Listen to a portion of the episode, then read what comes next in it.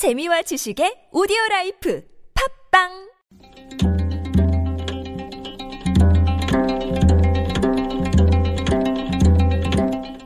한문학자 장유승의 길에서 만난 고전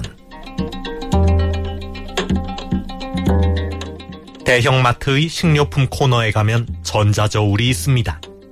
소수점 두 자리까지 표시할 수 있는 정밀한 저울입니다. 그렇지만 이 전자저울로 잴 수 있는 무게는 한계가 있습니다. 만약 사람이 올라간다면 저울이 고장날 것입니다. 사람의 체중을 재려면 병원이나 체육관에 있는 체중계를 사용해야 합니다.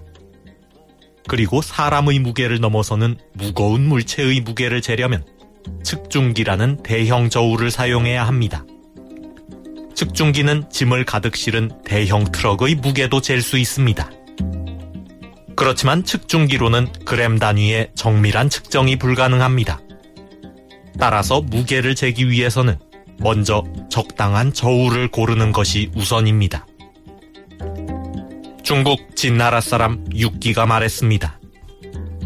물건이 너무 무거우면 저울이 위태하고 형체가 거울보다 크면 다 비추지 못한다.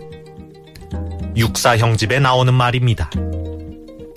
저울이 잴 수 있는 무게보다 무거운 물건을 올려놓으면 저울이 부서집니다. 작은 저울로는 무거운 물건의 무게를 잴 수 없습니다. 거울도 마찬가지입니다.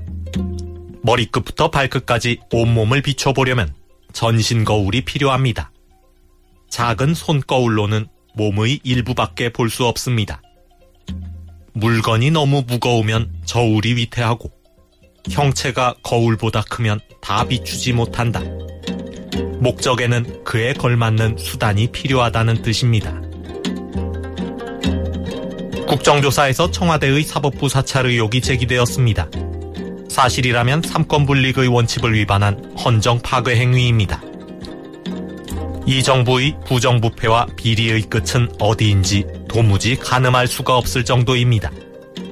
마치 작은 전자저울에 무거운 물건을 올려놓고 작은 손거울로 큰 물건을 비추어 보는 것처럼 지금까지 드러난 것은 어쩌면 일부에 불과할 수도 있습니다. 앞으로 얼마나 더 많은 불법과 비리가 드러날지 모르겠습니다.